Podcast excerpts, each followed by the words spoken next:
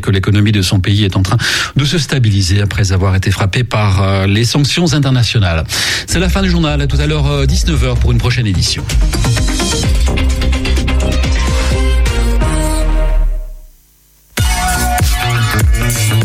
Radio G. 101.5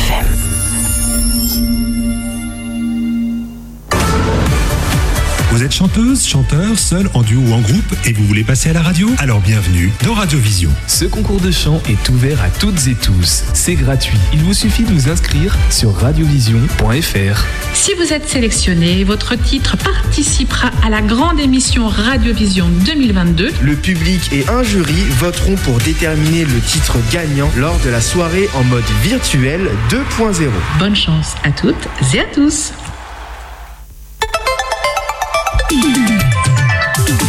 18h10, 19h, c'est Topette, la quotidienne de Radio G, présentée par Pierre Benoît. Ah là là là là, qu'est-ce que vous m'avez manqué? Tous les jours de la, de la semaine dernière, j'avais envie de prendre le micro dès 18h. Mais non, je pouvais pas, l'émission était en vacances. Ce soir, c'est donc un immense plaisir de revenir avec vous dans ce studio. Angevine et Angevin, oui ça fait un petit peu politique, mais bon je crois que c'est de, de bon goût en ce moment, d'autant plus que cette semaine c'est du lourd qui nous attend. Demain soir, en direct depuis le quai, mercredi nous recevons Alfred Cointreau, oui Monsieur Cointreau qui nous parlera de son whisky, mais aussi de la Richardière. Et jeudi, nouveau format, on sera avec nos agités de la vie locale pour débattre autour de sujets que de nos invités. On va, en fait, on va parler des sujets qu'on a évoqués dans les 30 derniers jours de l'émission. Et puis nos chroniqueurs, chroniqueuses vont dire oui, ceci, oui, cela, non, ceci, non, cela. Bon, c'est un nouveau format, normalement ça devrait être très très sympa. Ce soir, je suis accompagné d'Estelle et de Cédric de l'Artothèque du Rue. Bonsoir monsieur, madame. Bonsoir. C'est bien dans le micro, parfait. Cédric Bernardo et... Bernardo, hein, c'est bien ça Cédric Bernardo Ya. Ya. oui, parce que Bernardo, c'est d'origine allemande, nous le savons bien. Euh, presque, mais pas tout à fait. Presque, mais pas tout à fait. C'est une belle phrase, ça. Et Estelle Maisonnave. Alors Maisonnave, ça vient du Béarn, si je me souviens bien. C'est toujours ça. Toujours ça. Vous venez de l'Artothèque et du Rue. Et de ce soir, vous allez nous parler de quoi? Teaser un petit peu nos auditeurs auditrices, Estelle. De plusieurs événements qui vont arriver à l'Artothèque, mais aussi au repère urbain. Ouais, bah franchement, ça, si ça donne pas envie. Donc on en parlera en première partie d'émission. En deuxième partie d'émission, Anaïs Kirmis, qui est aussi avec nous euh, dans le studio ce soir. Bonsoir Anaïs. Bonsoir. Ça va? Très bien. C'est très bien aussi le micro. Tu vas nous présenter, toi, l'atelier Rouge Kirmise. Carme. C'est fait exprès et les gens vont comprendre tout à l'heure. Zoé est aussi avec nous. Bonsoir Zoé. Salut. Ça va Ça Alors t'entends un petit peu de loin. Vas-y redis salut. Salut. Voilà, c'est mieux. Zoé, la community manager de l'émission, c'est elle qui nous prépare de belles stories sur le compte Instagram. Tu peux le redonner le compte Instagram si tu l'as, l'arrobase Euh, Topette-du-bas, radio-du-bas G. Underscore pour les anglophones sinon. 50 minutes ensemble pour se dire topette. En fin de journée, c'est parti sur le 101.5 FM. 18h10, 19h, Topette avec Pierre Benoît. Et on reprend les bonnes habitudes aussi, puisque comme tous les lundis, on va partir dans un coin de l'Anjou avec Camille et on va partir simplement à Angers ce soir pour aller voir le musée Jean Lursa. Envie de partir en vadrouille? Viens, je t'emmène avec moi.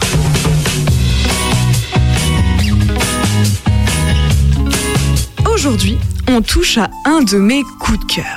Je t'emmène visiter le musée Jean Lursa et sa célèbre tapisserie, le Chant du Monde. Je ne vais pas te spoiler et te raconter l'histoire décrite dans cette tapisserie, promis. Je te laisserai découvrir cette ambiance à la fois apocalyptique et pleine de lumière, entre dystopie et utopie, entre irréel et réel. Mais sache juste que c'est un vrai livre d'histoire qui s'ouvre à nous. On y comprend les craintes, les bonheurs et les victoires des Français des années 50, le nucléaire ou encore la conquête spatiale. Aujourd'hui, je vais plutôt m'attarder sur le bâtiment, l'hôpital Saint-Jean. Cet ancien hôtel-dieu accueillait les malades dès le XIIe siècle. On y accueillait à l'époque environ 188 malades par jour. On y retrouve donc une salle des malades, une chapelle, un cloître, des greniers et des caves. L'apothicairerie, située sur la droite en entrant dans le bâtiment principal, est l'une des dernières traces de ces années. L'époque. Il contraste vraiment avec la tapisserie Jean Lursa. Ce mélange de contemporain et d'ancien est vraiment réussi. Au fond de la salle, il n'est pas aisé de voir la petite porte donnant sur l'extérieur, derrière l'imposante toile, l'eau et le feu. Mais lorsqu'on l'emprunte, on se retrouve dans un cloître clair, calme et très bien entretenu. Une porte incroyablement sculptée ne peut qu'attirer ton regard. C'est à ce moment qu'on comprend mieux l'adage douceur angevine. Pas un bruit, en plein milieu du centre-ville. Juste des oiseaux et le vent qui souffle dans les feuilles. C'est magique. À la sortie, tu pourras te promener dans les jardins ou te rendre directement au musée de la tapisserie contemporaine, juste à côté. Tu pourras aussi clore ta visite en allant admirer le grenier Saint-Jean dans la rue adjacente. Pas encore rassasié Sache que Jean Lursa a conçu cet ensemble de tapisseries dans l'idée de créer une version moderne de la tapisserie de l'Apocalypse du château d'Angers. Six siècles les séparent et pourtant elles se font très bien écho. N'hésite pas à aller la voir et faire le comparatif entre ces deux chefs-d'œuvre. Et nous, on se retrouve très vite pour de nouvelles explorations angevines. Bisous eh ben écoutez, on va rester dans le thème des musées. Je l'ai pas fait exprès, mais finalement c'est plutôt bien vu puisque maintenant nous allons parler estampe et manata. Et c'est maintenant dans Topette. L'invité de Topette sur Radio G. Cédric Bernardo. Alors c'est un gars espagnol, hein. on a eu l'explication pendant le... Un, un tia, c'est ça Un tia, comment tu dis Tia. Ya, voilà. Et puis en, en, vrai, il y avait une véritable explication sur, euh, sur une origine germanique. Mais bah tant pis, les auditeurs n'étaient pas là pendant, la, pendant le, le, podcast de Camille, donc ils ne le sauront pas. Cédric et Estelle donc étaient déjà venus dans l'émission fin janvier, je crois, pour nous présenter l'Artothèque, puisque vous venez de l'Artothèque, hein, le rue, le repère urbain à Angers. Euh, de mémoire 35 boulevard du Raonnet, ça doit être quelque chose bien. comme ça. Ouais. C'est exactement ça. Depuis le 1er mars et jusqu'au 28 mai, c'est l'exposition Emanata. On reste euh, peut-être dans le thème un peu espagnol. Euh, Sam n'est pas là, mais du coup, vous allez pouvoir euh, encore parler de BD dans quelques instants à partir de 19h avec lui. Emanata, 12 œuvres d'artistes sur commande de trois institutions. Alors j'ai juste les, les sigles, hein, le CNAP, l'ADRA et la Cité internationale bande dessinée et images. C'est bien ça, messieurs, dames C'est ça. et l'idée est de souligner le rapport entre les arts visuels contemporains et la BD. J'ai repris simplement hein, ce qui était sur le site internet. Je, normalement, je ne vais pas me tromper. C'est ça. Euh, alors moi, je sais ce que c'est une artothèque maintenant depuis janvier, mais si je me tourne vers Zoé ou Anaïs, par exemple, qui sont avec nous dans le studio, est-ce que vous, vous savez ce que c'est? Zoé, toi, tu sais ce que c'est une artothèque? Franchement, pas du tout. Pas du tout. Et toi, Anaïs, est-ce que tu sais ce que c'est une artothèque? Eh ben, moi, j'ai eu une définition tout à l'heure, mais, euh, mais avant ça, je ne savais pas. Alors, c'est- vas-y, tente une définition, par exemple. Euh, non, je préfère leur laisser. On va, on va quand même le rappeler du coup Cédric et Estelle. Ouais. On va redéfinir ce qu'est une artothèque et notamment celle d'Angers puisque nous y sommes. Cédric, Estelle Cédric. Euh, donc, euh, une artothèque, c'est un lieu euh, qui permet la diffusion et la promotion de l'art contemporain. Et il y a plein d'actions différentes, mais une des actions principales, ça va être d'avoir une collection publique d'œuvres d'art contemporain et de les prêter au public particulier, aux familles, aux entreprises et aux scolaires pour que les gens aient les œuvres chez eux dans leur quotidien. Et en l'occurrence à Angers, alors c'est plutôt des villes, on va dire moyennes, qui sont concernées par les artothèques, hein, je crois encore une fois. C'est ça Estelle? Oui, il y a un réseau d'artothèques. On a une trentaine d'artothèques en, en France qui sont sur le même modèle que nous. Et du coup, euh, oui, c'est plus des villes moyennes. Alors celle d'Angers, est-ce qu'elle a des petites particularités euh, Bon déjà elle est regroupée avec d'autres services de la ville, au repère urbain. Euh, Il y a des particularités ou pas des... Alors, chaque cartothèque, a, par rapport à la collection d'œuvres qu'elle a, elle est vraiment en lien avec son territoire, avec l'histoire du territoire, la sociologie du territoire, l'économie du territoire. Pour ce qui est de l'artothèque d'Angers, du coup, la collection, elle est pas mal orientée pour ce qui est de la autour de la notion de paysage, mais au sens très large du terme. Et puis après, il y a euh, tout ce qui est estampe, où là, c'est plus les grands courants de l'art contemporain ou les courants plus expérimentaux qu'on retrouve. Et pour ce qui est de l'artothèque d'Angers, notamment, euh, elle développe depuis quelques années la vidéo d'art. Donc euh, voilà, on prête des, vidéos d'art au public et c'est pas forcément très fréquent dans l'ensemble des artothèques. Qu'est-ce que c'est une vidéo d'art, Estelle? C'est un artiste du coup qui travaille sur un support, donc un format qui est la vidéo. Donc euh, ça peut être pendant quelques temps euh, sur une tablette où on diffuse donc une vidéo où les personnes peuvent la ramener chez eux. Ça c'est ça c'est le côté en plus ramener chez soi qui est, qui est assez extraordinaire comme avec l'Artothèque. C'est là où ça se rejoint avec une médiathèque, une bibliothèque. Exactement. On emprunte des œuvres, euh, des œuvres d'art contemporaines. Tout à l'heure on évoquera peut-être la différence entre contemporain et moderne. C'est important de, de le préciser.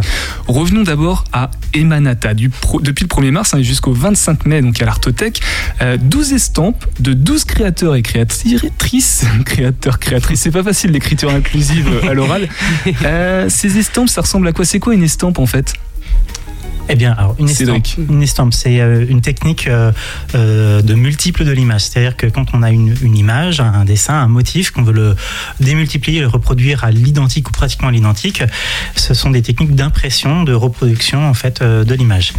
Donc, euh, c'est fait avec des ateliers d'art, donc euh, des gens qui maîtrisent la technique de la lithographie, de la gravure, de la sérigraphie. La lithographie, hein, c'est ça? Oui. C'est quand on taille sur le bois et qu'on imprime euh, Alors, lithographie, c'est en lien avec la pierre plutôt. la pierre. Ah, exactement. La pierre. Ouais. Euh, là, on parle de quelle taille Puisque donc il y a 12 estampes qui sont exposées à l'Artothèque en ce moment. C'est le principe de Emanata. Euh, ce sont de grandes estampes. C'est, c'est- ça représente quelle proportion? Euh, Ce format moyen, on va dire, c'est moyen. pas, on peut pas dire ça, que c'est des grandes estampes, mais oui, c'est un format moyen, mais elle reste quand même plutôt grande. Mais moyen, ça veut, ça veut dire quoi? Ça tient dans une main ou c'est, Ah, euh, grand? Ça tient dans deux mains. Enfin, il faut avoir les deux mains pour les tenir. Non, Voilà, c'est ça. des formats. euh, Je les aurais pas en tête. euh, 50 sur, euh, sur 80, 80, sur ouais. 90. Elles sont, elles sont pas toutes de la même taille, hein, donc euh, il y a des tailles différentes, mais grosso modo, c'est quand même des. C'est des tableaux, quoi. C'est des sortes Oui, de. C'est comme des tableaux. ouais, Elles sont ouais. encadrées. ouais. Ok. Et, euh, comment est agencé euh, Emanata, euh, l'exposition? Comment s'articule l'espace autour de ces, euh, de ces estampes? Donc elles sont euh, exposées dans l'espace de l'Artothèque, donc qui est au premier étage du repère urbain, et c'est une scénographie qu'on a voulu plutôt libre, donc on- vous laisse de la découvrir, mais pour vous donner une idée, c'est on va dire un, un accrochage plutôt aérien euh, qui forme un petit nuage, donc euh, voilà, on s'évade à travers cette exposition. Donc très visuel. En plus des Oui, estampes, l'espace nous permet de voyager. Euh, sur le fait qu'elles se soient disponibles après, parce que je crois qu'elles vont rester ensuite à l'Artothèque d'Angers, ces estampes. Oui. Pourquoi Angers a le droit de les garder et pas les autres? toutes les artothèques vont avoir leur lot d'estampes. En fait, c'est un partenariat très précieux qui a été porté par le ministère de la Culture, donc le CNAP, et qui a fait une commande pour valoriser les artothèques. Et donc, euh, chaque artothèque en France, donc euh, les trentaines d'artothèques, vont recevoir un lot d'estampes qui, qui, euh, va du coup enrichir leur collection. Qui sont les mêmes du coup pour toutes les artothèques. Exactement. Ouais. Il y a eu 55 tirages en fait de, de chaque œuvre qui a été euh, sélectionnée par les par le jury en fait. Et donc euh, nous on a eu le, le tirage numéro 11. On a les 12 œuvres, euh, euh, le 11e tirage. Voilà. On va parler des créateurs créatrices peut-être juste après. Euh, Zoé, Anaïs, vous savez ce que signifie Emanata Pas du tout. Anaïs non et Zoé. Non plus. On se risque pas une définition, un essai de réponse Si tu sais ce que c'est Anaïs Non, du tout, du tout. Et Manata, euh, je sais pas, euh, je vois émaner dedans. Euh, Isaac Yes, hein, Cédric et Estelle oui. acquiescent euh, cette proposition. Mais, euh, mais le reste, euh, le hata, je vois quelque chose de plutôt féminin, mais après, ça n'a peut-être aucune signification, je ne sais pas. Alors, explication de texte avec Cédric et Estelle. Alors, emanata, c'est un terme qui vient vraiment du milieu de la bande dessinée, euh, qui a été euh, proposé par le, la, la cité d'Angoulême, hein, euh, qui est partenaire du projet. Euh, c'est un terme qui désigne tous les petits signes, tous les petits symboles, les dessins qui vont exprimer des émotions, des sentiments, euh, qui euh, émanent des personnages, qui sortent des personnages. Donc, le sentiment de colère, plutôt que de mettre des mots, il y aura une sorte de nuage avec des éclairs. L'idée de la vitesse, des traits qui indiquent la vitesse. Voilà, c'est c'est tous ces signes qui émanent des personnages. Et par exemple, du coup, euh, les mangas, la petite croix sur le front pour dire qu'on est énervé, quoi. Exactement. Ça, c'est un éma- Ouais. une émanata, un Ça- émanata Euh, justement, Ah, le, le débat est La ouvert. question est ouverte. Euh, on va dans l'écriture inclusive. Donc on dira Emanata simplement. Euh, donc c'est pas un hasard hein, si euh, l'exposition euh, prend ce nom d'Emanata, puisque du coup le, le but hein, de cet appel à projet depuis 2020, vous allez mieux le préciser que moi, c'est de, de souligner justement le fait qu'il y a un rapport entre la bande dessinée, la création de bande dessinée, donc de ces estampes, et euh, cette création de- d'art visuel contemporain. C'est bien ça? Oui. Et du coup, euh, en quoi ces estampes, justement, euh, comment, comment les deux rentrent en contact ensemble? Entre l'estampe et puis. Parce que les créatrices et créateurs, ce sont des dessinateurs de bande dessinée. Entre autres. Alors Entre en fait, ce qui est intéressant dans ce dans cette notion de BD, elle est assez large en fait. Il y a la la BD traditionnelle euh, qu'on va appeler franco-belge par exemple, ou les comics américains, ou les mangas japonais que tu as évoqués. Mais c'est euh, il y a toute une euh, une frange de la bande dessinée qui est un peu underground, alternative, et donc là on a affaire notamment à pas mal de- d'auteurs de bande dessinée, mais qui vont être à cheval sur aussi de l'art contemporain, des installations, de la scénographie d'exposition, euh, qui sont en lien avec le monde du spectacle, du théâtre. Donc ils ont euh, en effet une pratique autour de la bande dessinée, ils sont auteurs, mais euh, ça déborde. Et l'intérêt de ce type de commande-là, publique, euh, c'était de faire voir que la bande dessinée euh, va rencontrer aussi l'art contemporain. Il y, a, des- il y a des liens qui se tissent. Que c'est pas entre guillemets un sous-genre, que ça participe activement aussi à la, Voilà. à la création Création. contemporaine Exactement. des arts visuels. Euh, on va pas pouvoir citer hein, tous les créateurs et créatrices parce qu'il y en a 12, on va en citer quelques-uns, surtout ceux du 28, du jeudi 28 là qui arrive, puisque Estelle, je crois qu'on va pouvoir en apercevoir quelques-uns, j'ai des noms là sous les yeux, Lisa Mouchet, Saéan Park, Camille Lavaux et Jérôme Dubois. Oui, exactement. Ils vont être présents à l'Artothèque le 28 avril, car c'est une journée qu'on veut. Euh, donc c'est un événement qu'on aimerait euh, valoriser. Donc euh, cette commande, pardon. Donc euh, c'est un événement où on aimerait valoriser donc cette commande en invitant du coup des artistes, donc avec une rencontre avec le public. Mais il y aura aussi d'autres temps, donc euh, une séance de dédicace où vous allez pouvoir échanger avec eux sur leur création, et aussi euh, des visites de l'exposition par les médiateurs de l'Artothèque. Donc la journée du jeudi 28, hein. il y a différents Oui. temps, ça commence, j'ai pas les heures, mais De midi 30 euh, jusqu'à 18h. Voilà, toute l'après-midi. Euh, Peut-être un mot sur ces personnes qui seront présentes. Camille Lavaux, par exemple. Camille Lavaux, par exemple, elle a remporté le prix de la, de la Cité d'Angoulême, du festival de la Cité d'Angoulême. Donc c'est une, une artiste pardon, qui est sur le... De bande dessinée, hein, c'est, Ouais, elle fait de la bande dessinée, du coup. Oui, oui, oui, oui, elle a- elle a- c'est une, une auteure de, de bande dessinée, en effet. Euh, elle a un travail autour de. hum, où elle va s'inspirer finalement de faits réels, mais elle va euh, y euh, injecter aussi euh, son imaginaire. Et donc, elle reprend, elle va mélanger en fait la, la grande histoire, la petite histoire, l'histoire réelle et l'histoire fictive. Et euh, donc, euh, sa, sa bande dessinée qui a été primée, donc La vie souterraine, euh, part d'un fait réel, d'un braquage d'un train pendant la Deuxième Guerre mondiale et de, du, vol de l'argent qu'il y avait dans ce train-là. Donc elle part de là-dessus et ensuite elle va, avec un travail d'archive, construire une narration euh, à cheval entre la fiction et, la réalité. Très intéressant, et j'imagine que les autres créateurs, créatrices qui seront là euh, sont tout aussi intéressants, tout autant intéressants, donc il faut aller les voir le jeudi 28. C'est gratuit, c'est au 35 boulevard du Raronnet. Et c'est très sympa. Euh, linogravure, en fait, je buguais sur le mot suivant. L'atelier linogravure, tu sais, Anaïs, tiens, vas-y. C'est attention à la marche pour toi, pour l'instant. Atelier linogravure. Euh, non, je sais pas. Je sais pas. À part le mot gravure, euh, je saurais Ouais. pas expliquer l'ido. T'inquiète pas, je leur poserai la même question tout à l'heure sur l'atelier rouge carmin. Oui, tout à fait. Alors, une linogravure, toi, Zoé, peut-être que tu as des éléments de réponse? Euh, pareil, gravure, ça me dit quelque chose. En vrai, le mot linogravure me dit quelque chose, mais j'avoue que je pourrais pas expliquer ce que c'est. Alors tout à l'heure on a parlé de lithographie, il y a peut-être un lien, on est dans les mêmes domaines ou pas Cédric? On est dans les domaines, les domaines de, de l'estampe, hein, qui est un mot valise dans lequel on range les, les différentes techniques que j'ai citées tout à l'heure. La linogravure, ça fait partie de la, tec- de la grande famille des gra- de la gravure. Euh, et la linogravure, c'est une technique qui est relativement accessible pour, le, pour tout le monde, qu'on soit euh, néophyte, euh, amateur ou, ou, euh, professionnel. Euh, grosso modo, vous avez une plaque de lino, comme le lino que vous pourriez avoir dans votre salle de bain ou chez vous. Euh, bon, là, qui est vraiment faite pour la, pour la, pour la technique de la linogravure, mais vous allez avec une gouge, une, une lame en métal, vous allez crever, euh, creuser, pardon, creuser cette plaque. Du voisin ou de la voisine on va éviter, ça peut être dangereux. Creuser donc la plaque pour créer un dessin. Et ensuite, il y aura un travail d'ancrage et d'impression et vous pouvez faire plusieurs tirages. Estelle, est-ce que tu as les dates de, de l'événement sous les yeux ou pas de cet atelier linogravure? C'est ouvert à partir de 6 ans je crois de mémoire. Alors c'est passé, c'était pendant les vacances scolaires. Bon, Mais on bah, va essayer d'en mettre d'autres euh, dans notre programmation. Bah on est sûr parce que là du coup ça a donné envie. Euh, justement Estelle, vu que tu es au micro, il y a d'autres choses à dire à propos d'Emanata avant de faire une première pause musicale? Donc Emanata, on en reparlera peut-être tout à l'heure, mais il y aura aussi un autre Non. événement phare. Non, non, non, non, non, si, si, on en Bon bah alors je le dis maintenant. Mais justement, tu peux le dire maintenant aussi. Donc il y a un autre événement phare qui arrive à l'Artothèque, au repère urbain, mais aussi au musée. Donc ça sera le 14 mai, donc retenez la date, ça sera la nuit des musées et il y aura beaucoup d'événementiels, comme aussi une artiste qui va venir autour des Manata qui s'appelle Gabrielle Manglou. Euh, Estelle est très douée pour teaser, pour donner euh, des petits aperçus comme ça et donner envie de rester encore euh, un petit instant sur le 101.5 FM de Radio G. On se fait une pause musicale avec Météo Mirage et on revient ensuite avec euh, Emanata, la nuit des musées, et puis ensuite l'atelier Rouge Carmin de toi, Anaïs.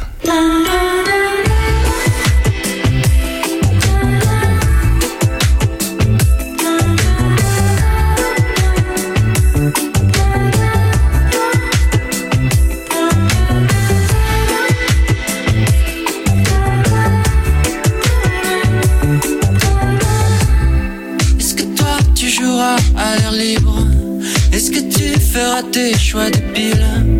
Est-ce que tu t'allongeras sur la plage? Foncer en regardant les nuages. Est-ce que tu verras tes salles danser? Tes corps chargés d'électricité. Est-ce que tu seras bien dans la rue? Est-ce qu'on t'y jettera des mots crus Est-ce que tu seras libre de choisir la couleur, la longueur du tissu? J'aurais bien aimé te connaître. Tout est fou vu d'en bas. Je pense à toi, je sais pas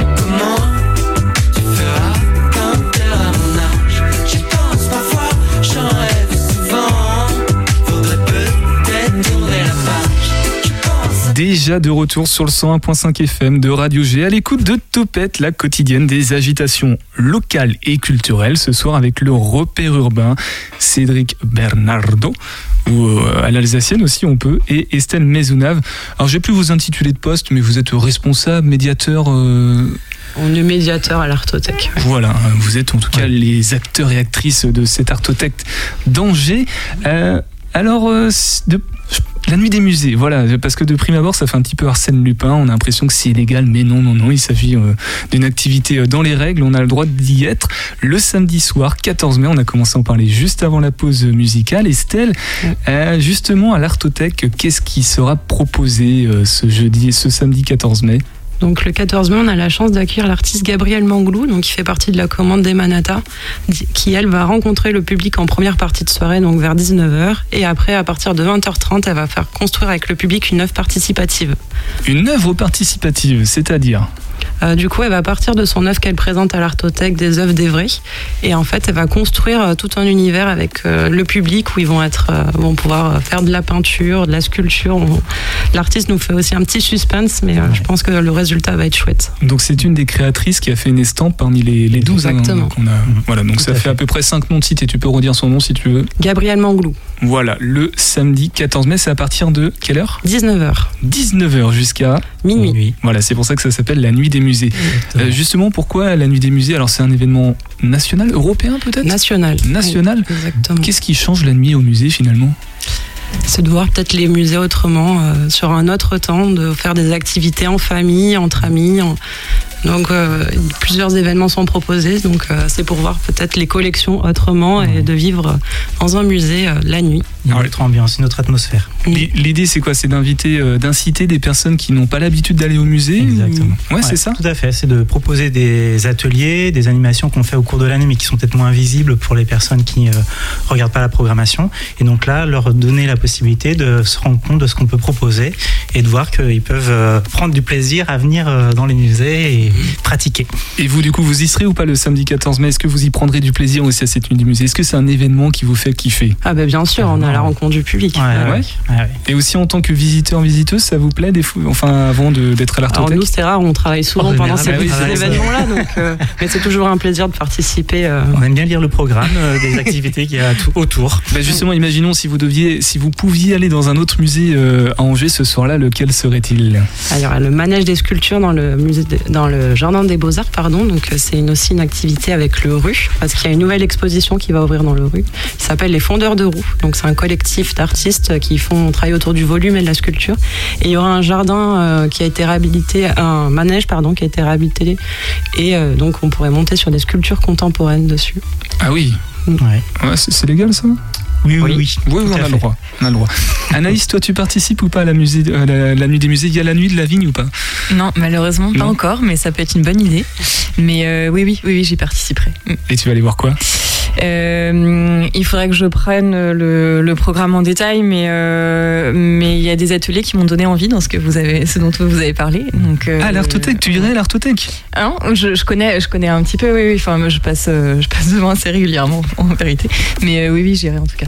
Ok, et toi Zoé, même question, la nuit des musées, tu y participeras ou pas? Eh ben écoute, je sais pas, mais euh, c'est plutôt intéressant et c'est un concept que je connaissais pas du tout euh, de pouvoir euh, visiter les musées de nuit. Je trouve ça plutôt attrayant comme euh, activité, donc euh, pourquoi pas.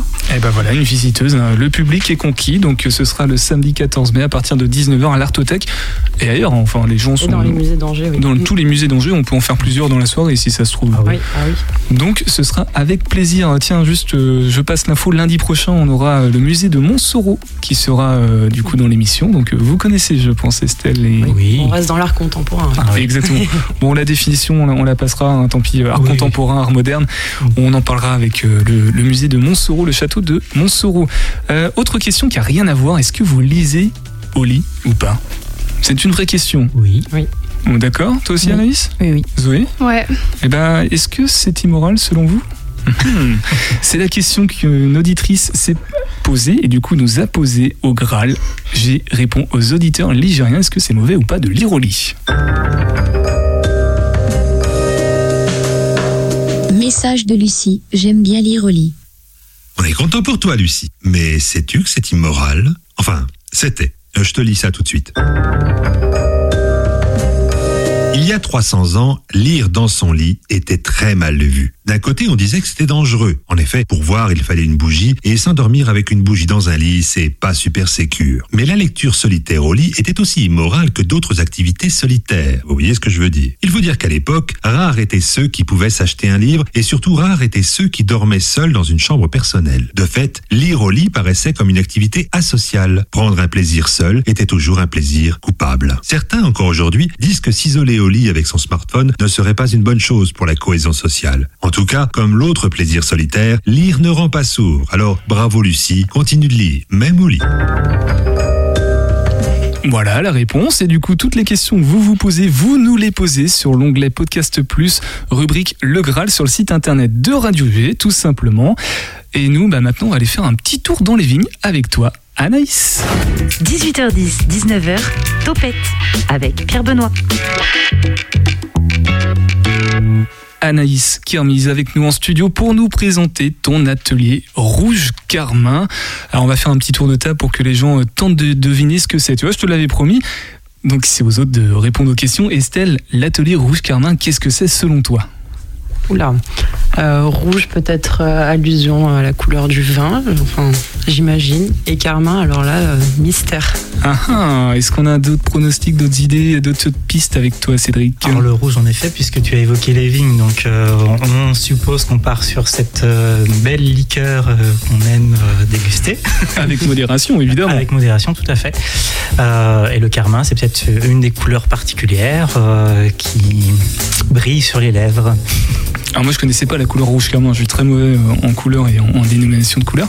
Zoé, je te pose pas la question parce que toi tu as certainement des éléments de réponse beaucoup plus précis. Donc je vais directement te poser la question à toi Anaïs pour nous répondre qu'est-ce que c'est l'atelier rouge carmin? Pour définir le nom Atelier Rouge Carmin, euh, quand j'ai euh, créé le nom de l'entreprise, je me suis posé beaucoup de questions sur la dénomination que j'allais lui donner. Et, euh, et alors il y avait fabrique, il y avait atelier, il y avait agence, il y avait plein de termes qui me venaient en tête, mais euh, en fait atelier euh, m'est resté parce que l'idée c'est de co-créer. Euh, c'est vraiment de l'atelier, c'est de créer ensemble avec les vignerons et les vigneronnes, et donc je trouvais que c'était l'attribut le plus euh, cohérent avec mon activité. Euh, rouge effectivement parce que parce que la couleur du vin et que c'est euh, c'est la couleur que j'aime le plus dans le vin. Euh, je préfère j'aime beaucoup les vins blancs et, et les bulles mais j'ai- j'aime aussi beaucoup le vin rouge. Et euh, Carmin, euh, rouge Carmin parce que Carmin c'est la traduction de mon nom de famille, Kirmiz, euh, qui est un nom turc et qui veut dire Carmin en français. Voilà, donc c'était pas, j'ai pas menti tout à l'heure, on est vraiment dans l'origine euh, des noms de famille. Euh, alors là, c'est pour le nom, t'as as un peu survolé quand même les activités. Oui, hein. Qu'est-ce que tu proposes concrètement? Qu'est-ce que c'est- ce sont pas véritablement des ateliers, c'est un peu une image que tu donnes pour décrire tes activités, mais qu'est-ce que tu fais concrètement, Anaïs? Alors, l'idée de l'atelier, euh, c'est d'accompagner les vignerons, vigneronnes et, euh, et acteurs de la filière viticole dans le développement de projets œnotouristiques et dans la communication. Donc, euh, ça, prend, euh, ça prend une palette très large de, compétences et puis d'activités. Mais, mais l'idée, c'est de les accompagner à développer des projets sur le no-tourisme. Donc, le no-tourisme, c'est le tourisme autour du vin. Et sur la communication, donc la visibilité de ces projets-là et, euh, et aussi un petit peu de web marketing, forcément, qui va avec la communication. Donc œnotourisme, hein, c'est le terme. Voilà, œno qui vient de œnologie et tourisme, tourisme, donc œnotourisme. Tu n'hésites vraiment pas à me reprendre parce que je crois que j'ai dû mettre œnologie quelque part euh, dans le texte. donc- Oui, œnologie, c'est quand on déguste les vins. En fait, c'est la, la science du vin, la science de la dégustation, et œnotourisme, c'est le tourisme autour de cette science-là. Alors l'atelier Rouge Carmin, c'est assez récent puisque c'est de novembre 2020. C'est important de le dire parce que bah, novembre 2020, juste voilà, la date euh, exprime tout à elle seule. Comment on développe une activité en pleine pandémie, Anaïs? C'est pas, c'est pas fou ça comme idée de, de vouloir faire ça? Oui, c'était une belle prise de risque. Euh, c'était une belle prise de risque, mais j'étais prête à ce moment-là et je me suis dit que de toute façon, euh, il n'y aurait pas de meilleur moment. euh, Enfin, le moment, le meilleur moment, c'était le moment où j'étais prête. Et, et en fait, j'ai eu très très peur quand même avant de, de lancer l'atelier en pleine pandémie. Et finalement, ça a été, ça a été pour moi une, plutôt un avantage finalement parce que euh, parce que il y a beaucoup beaucoup beaucoup de vignerons qui n'avaient pas du tout développé euh, soit leurs réseaux sociaux, soit des sites internet, soit des boutiques en ligne. Et en fait, je suis arrivée à ce moment où ils avaient besoin d'être le plus visible possible. Et finalement, c'est comme ça que ça a démarré. Il a fallu euh, créer des sites internet, créer des boutiques en ligne, créer des, des comptes Facebook, Instagram pour les rendre visibles et puis pour maintenir le contact avec leur clientèle. T'as mis combien de temps avant d'évacuer un petit peu le stress au moment de lancer l'entreprise? Oh, ça a été quand même rapide.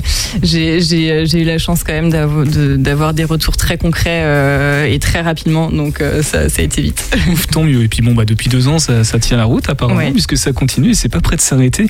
Cédric, tu connaissais toi l'œnotourisme C'est une notion que tu maîtrisais?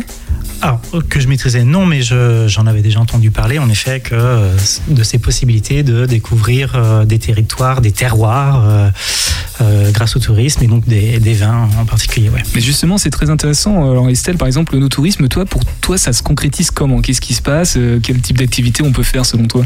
Euh, ça peut être des activités classiques comme insolite, je pense, pour découvrir donc euh, tout ce qui est euh, le secteur du vin. Euh, du coup, ça peut être euh, des animations comme euh, des visites de chez, des voilà, de mettre en place euh, plein de prestations euh, possibles. Alors classique, un exemple de, de, de nos tourismes classiques, par exemple, Anaïs? Alors, le, ce qu'on peut trouver de plus classique, ça va être euh, la visite de chai, euh, la visite du site de production avec les cuveries, euh, la visite de chai et la dégustation. Ça, c'est vraiment l'offre la plus classique qu'on trouve et c'est une offre aujourd'hui qui est basique.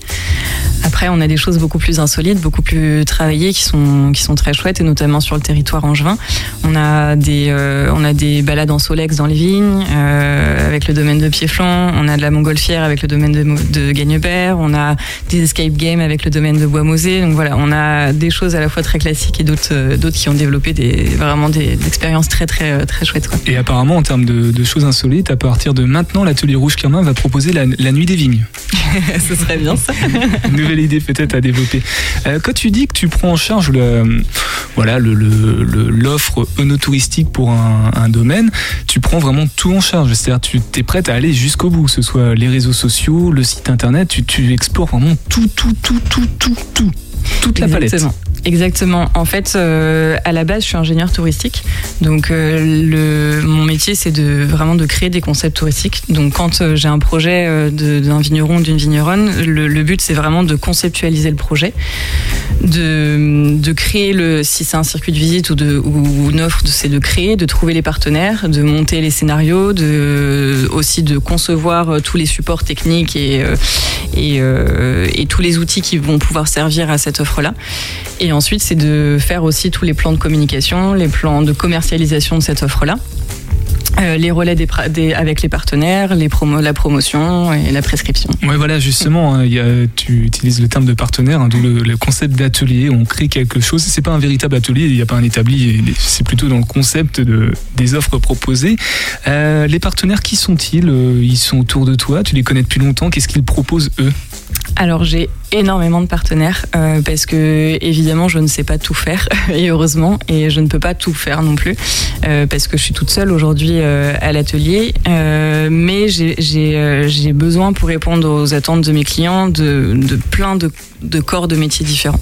Donc j'ai des vidéastes j'ai des ingénieurs son lumière j'ai j'ai j'ai plein de, de- de corps de métiers différents qui vont pouvoir intervenir. Euh, J'ai euh, j'ai des acteurs locaux aussi euh, qui vont euh, touristiques qui vont pouvoir euh, euh, me préparer des offres euh, diverses. Par exemple, euh, j'ai besoin de créer une offre.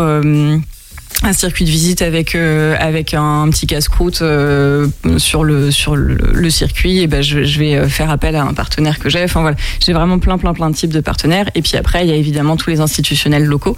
Donc il y a les offices de tourisme locaux les agences départementales de tourisme la fédération viticole Interloire. Enfin voilà. Il y a aussi tous ces institutionnels là qui sont mes partenaires. On veut connaître tes secrets, Anaïs. Du coup, je vais, te mettre en situation. Je suis viticulteur, voilà, j'ai un, grand domaine, bio ou pas bio, peu importe. Même si le bio c'est bien aussi, mais euh, pas bio ça marche aussi. Euh, et voilà, j'ai besoin de développer ce, point touristique dans mon, dans mon domaine. J'ai pas le temps de m'en occuper, du coup je fais appel à toi. Comment tu procèdes? Quelle méthodologie? Tu prends rendez-vous? Euh, Comment ça se passe concrètement? Alors la première chose, euh, c'est de faire un audit de structure. C'est-à-dire que moi, je me déplace sur site pour, euh, pour voir le site, voir comment il est construit, quel est l'environnement paysager, patrimonial, touristique, euh, architectural de ce site-là, voir quels sont les, hum, les éléments qui peuvent valoriser le domaine. Donc, donc un audit, ça, ça, prend, ça prend une journée entière en fait pour échanger avec, avec les vignerons aussi et puis, et puis voir tout l'environnement. Tu fais le point pour bien comprendre quelle est sa demande. Voilà, Et déjà quelle est la demande et quelles sont les possibilités aussi, Euh, parce que parce qu'il y a des endroits où on peut pas développer euh, certaines choses. Donc euh, et puis l'idée aussi dans le no-tourisme, euh, c'est- il y, a, il y a quand même le mot tourisme et le tourisme, c'est de mettre en lien tous les acteurs locaux pour valoriser le, le territoire. Donc c'est important aussi quand, quand je me déplace chez les vignerons de faire attention à ça, à leur environnement, pour, pour se servir de cet environnement-là pour les valoriser. Donc, euh, donc la première étape, c'est l'audit. La deuxième étape, c'est euh, le choix d'une d'un- d'un- d'une conception d'offre. Euh, Qu'est-ce qu'on fait? Est-ce que c'est juste un circuit? Est-ce que c'est une offre plus poussée? Est-ce que le vigneron, la vigneronne a une passion qu'il a envie de développer? Est-ce que et de partager avec ses clients? Voilà. Et en tout cas, après- il y a- il y a une véritable écoute hein, qui semble se dégager déjà de base. Euh, ça, c'est raccord avec tout ce qu'on m'a dit à, propos de toi. On n'a pas arrêté de me dire que tu une personne formidable, très humaine, chaleureuse et tout, avec tout un tas de qualités. Ce que je te propose, c'est que voilà, pour les personnes qui seraient intéressées pour des prestations, c'est que tout à l'heure tu nous diras comment te suivre et comment euh, prendre contact avec toi. On va faire une, une petite pause musicale très rapide pour euh, digérer un petit peu toutes nos informations qu'on vient de prendre. Et, euh, et après, on va parler de ton parcours et de la plus-value que tu apportes finalement avec cet atelier Rouge Carmin, si tu veux bien, euh, Anaïs. tu es d'accord on fait, on fait ça.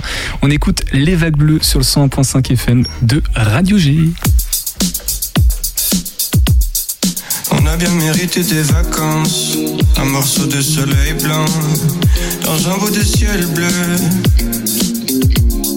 Donc on s'entasse dans une vieille bagnole et on se barre vite vers des eaux sableuses.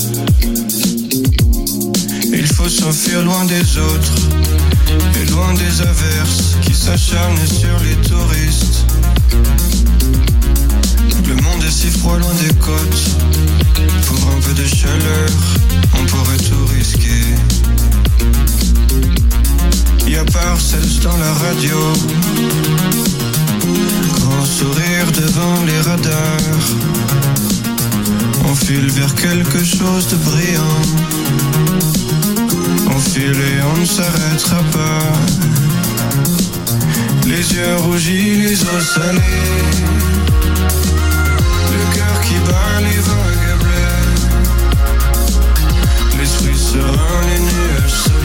Les vagues bleues sur le 101.5 FM de Radio G. Alors j'ai menti tout à l'heure, j'ai dit n'importe quoi. Finalement, Seb est là avec nous ce soir. Euh, alors il est dans le studio, il va pas parler au micro pour l'instant, mais il va bien vous animer de 19h à 20h avec la caisse de Seb. Et en plus, vous pourrez l'apercevoir euh, le jeudi 28 avril à l'Artothèque dans le cadre des Manata pour voir à quoi il ressemble. Hein, parce qu'on connaît sa voix, mais on, on voit pas trop Moi, c'est pas utile, euh, me dit-il en off.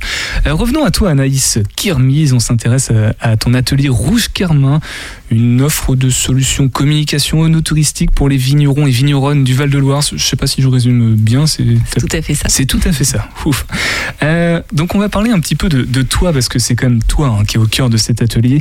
Tes qualités, ton parcours, la plus-value que tu apportes, l'écoute et euh, bah, l'offre euh, humaine finalement. Tu, tu as à cœur d'apporter des bonnes solutions et d'être vraiment à l'écoute des, viticulteurs et viticultrices qui font appel à toi. Tu as dit que tu étais ingénieur en œnotourisme tout à l'heure, mais je crois que tu as un parcours un peu plus euh, bordélique que ça. Tu viens d'où Comment comment t'en arrivé à ça en novembre 2020 En Oui, quelques instants, ouais. on pourra pas tout évoquer. Oui, non, non, non. Euh, c'est vrai que j'ai un parcours un peu bordélique, un peu atypique. Euh, j'ai commencé avec une, une licence d'anglais euh, après le bac, et puis euh, après ça, je me suis tournée vers le milieu du cheval.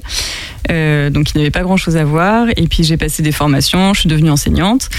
Euh, et en fait, euh, j'ai voulu reprendre mes études après ça, et j'ai voulu reprendre des études en tourisme en me disant que ce serait sympa de créer des offres autour du cheval, du tourisme. Et j'avais déjà l'idée euh, en tête de d'intégrer le vin. Dans ces offres-là. Et donc j'ai fait la licence, j'ai fait le master, master 1, master 2. Et, euh, et en fait, je suis arrivée, je suis arrivée dans le vin comme ça. J'ai laissé un petit peu de côté euh, le cheval et je me suis vraiment spécialisée sur la partie vin.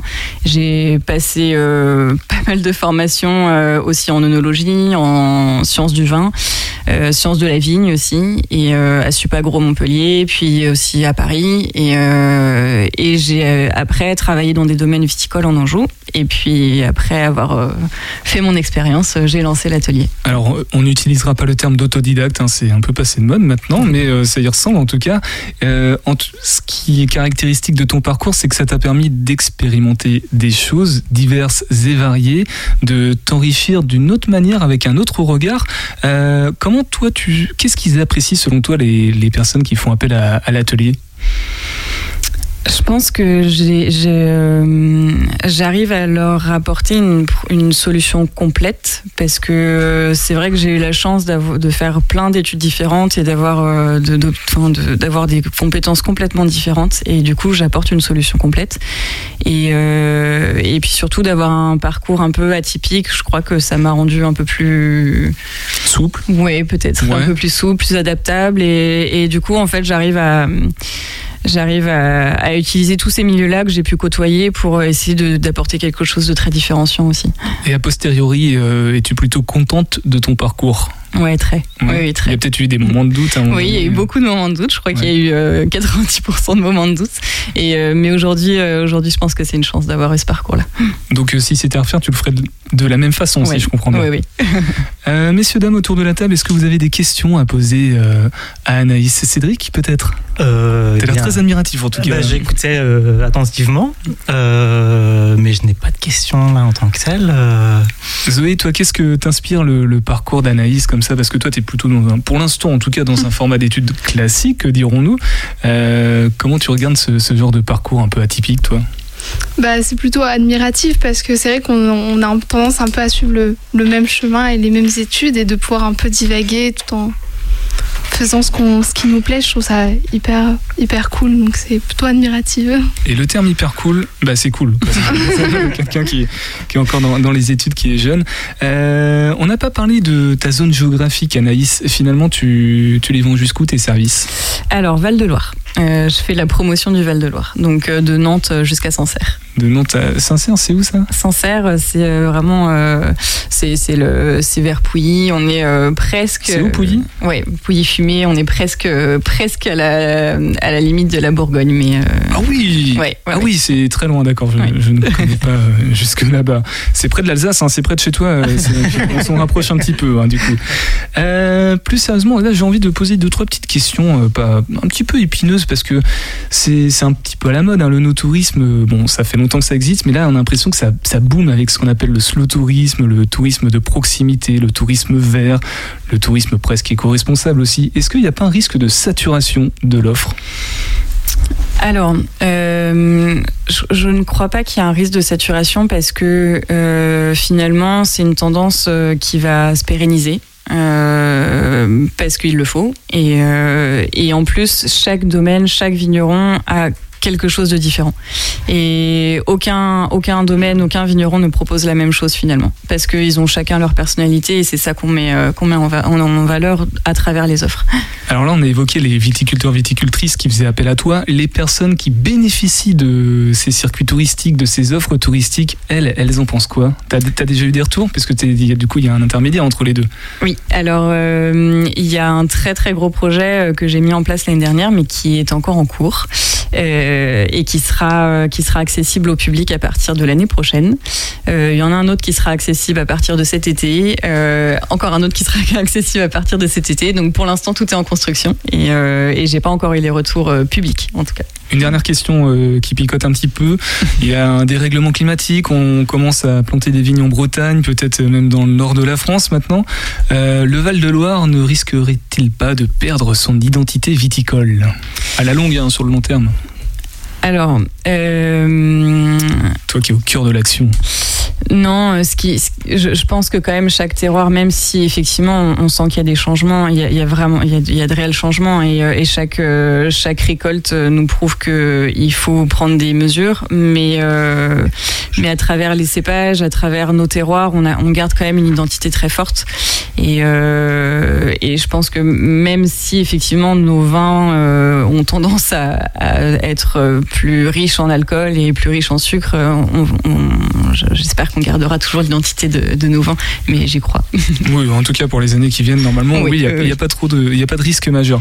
Euh, on va passer à la conclusion parce qu'on arrive déjà près de 19h. Il y a Seb là qui est en train de me, pousser dans tous les sens pour prendre le- les commandes de, de la console.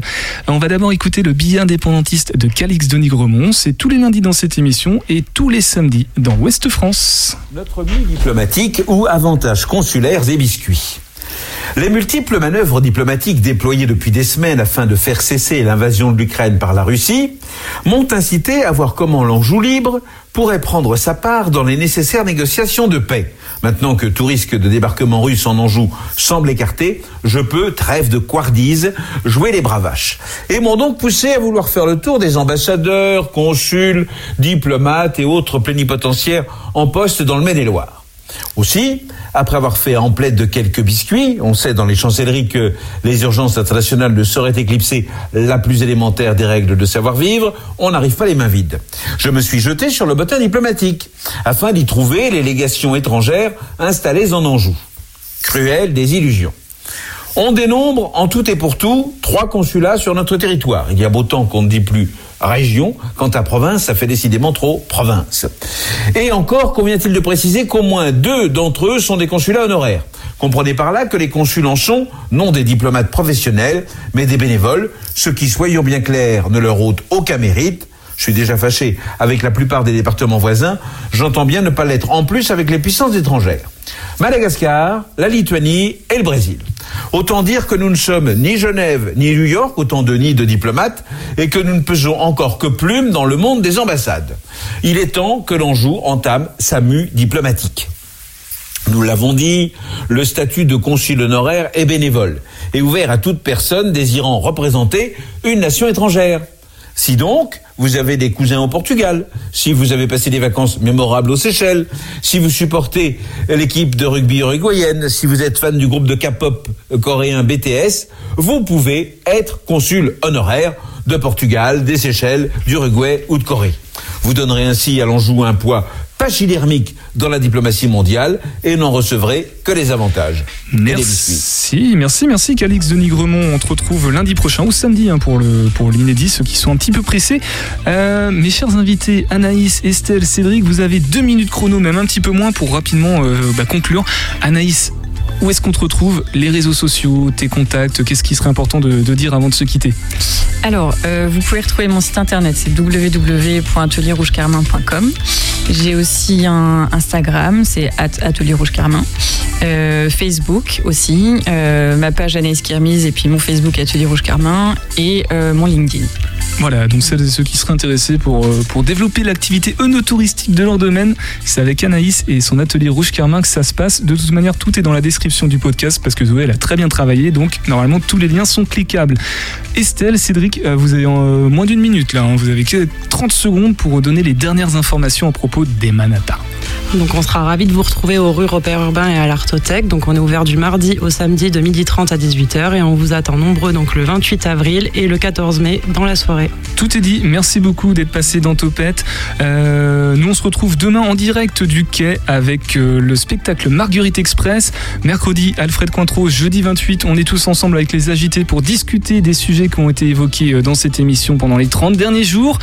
Bah voilà, prenez soin de vous et puis bah Topette, je vous laisse avec Seb, vous êtes en très très bonne compagnie sur le 100.5 FM. Ciao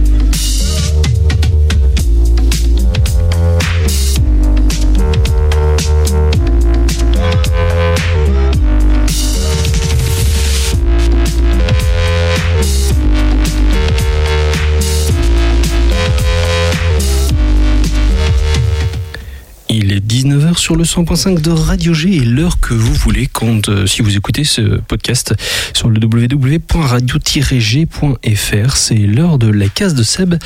Au programme ce soir, on va vous parler de renard, on va vous parler euh, de l'Inde, on va vous parler du Canada, on va vous faire voyager un petit peu. On va même vous faire voyager dans le temps puisqu'on va vous parler euh, bah, du Paris des barricades. Post, euh, je suis perdu, je suis très très nul en histoire. Et on va vous faire voyager aussi un petit peu dans le fantastique.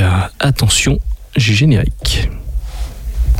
Sauvez-vous tous Nouvelle urgente. Batman au micro. Avis à tous nos amis. Message extrêmement important. C'est capital. C'est palpitant. Assez de superlatifs, Batman. Et venons-en au fait.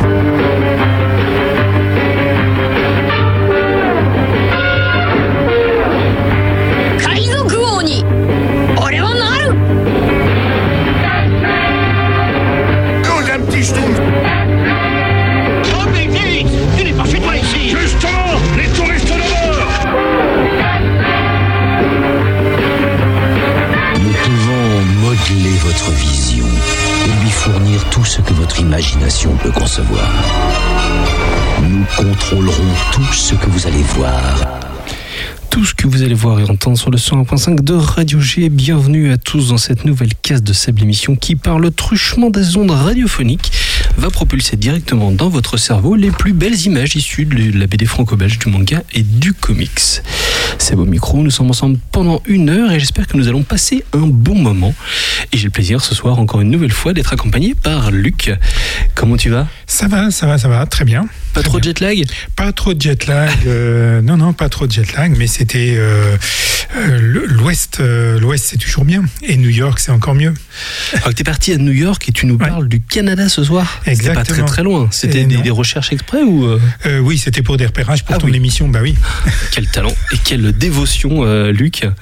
Euh, est-ce que tu veux commencer ou est-ce que tu veux qu'on. Ah ben on peut, ouais, on peut commencer. Moi j'aime bien te mettre dans le bain tout de suite. Eh ben écoute, voilà, ça, ça démarre. Eh ben écoute. Alors de quoi tu nous parles? ben, Ce soir, moi, je vais te parler de de- d'une BD qui vient de sortir, hein, qui vient de sortir chez, chez Sarbacane. Et euh, donc toujours euh, la même thématique, adaptation de romans en bande dessinée. Euh, et ce qui m'intéresse moi dans ce travail un peu que je que je fais, c'est d'essayer de trouver voilà les, les romans improbables. C'est-à-dire, est-ce que est-ce qu'on peut tout adapter? Et particulièrement ce soir, euh, ce dont euh, je vais parler, c'est un roman d'un auteur euh, canadien de l'Ontario qui s'appelle Richard Wagamez. voilà, qui est mort euh, maintenant. Il avait euh, 62 ans, il est mort euh, récemment. Il a publié juste euh, 13 livres. Donc il n'a pas une grosse bibliographie. Il a été animateur radio. Il a, il a fait pas mal de choses dans sa vie et il a publié donc des romans. Et le roman dont, euh, qui vient d'être adapté donc chez Sarbacane, euh, dont j'ai parlé là, c'est un roman qui s'appelle Les étoiles s'éteignent à l'aube. Alors, je juste, je t'interromps rapidement. Je précise que c'est toi qui as sélectionné cet album. Hein. C'est Oui. pas moi qui te l'ai proposé non, pour une tu fois. m'as- tu m'as pas imposé, c'est moi qui me le suis euh, imposé. Euh, je me le suis imposé d'abord parce qu'il sort à l'instant. Enfin, c'est une toute nouvelle, une, une nouveauté. Et puis, quand j'ai vu apparaître le nom de, de l'auteur, Wagames, qui est un auteur que j'aime beaucoup, pour plein de raisons, parce que je suis passionné par la littérature euh, justement américaine, nord-américaine, y compris le Canada. Et euh, Richard Wagames fait partie des auteurs que j'aime beaucoup.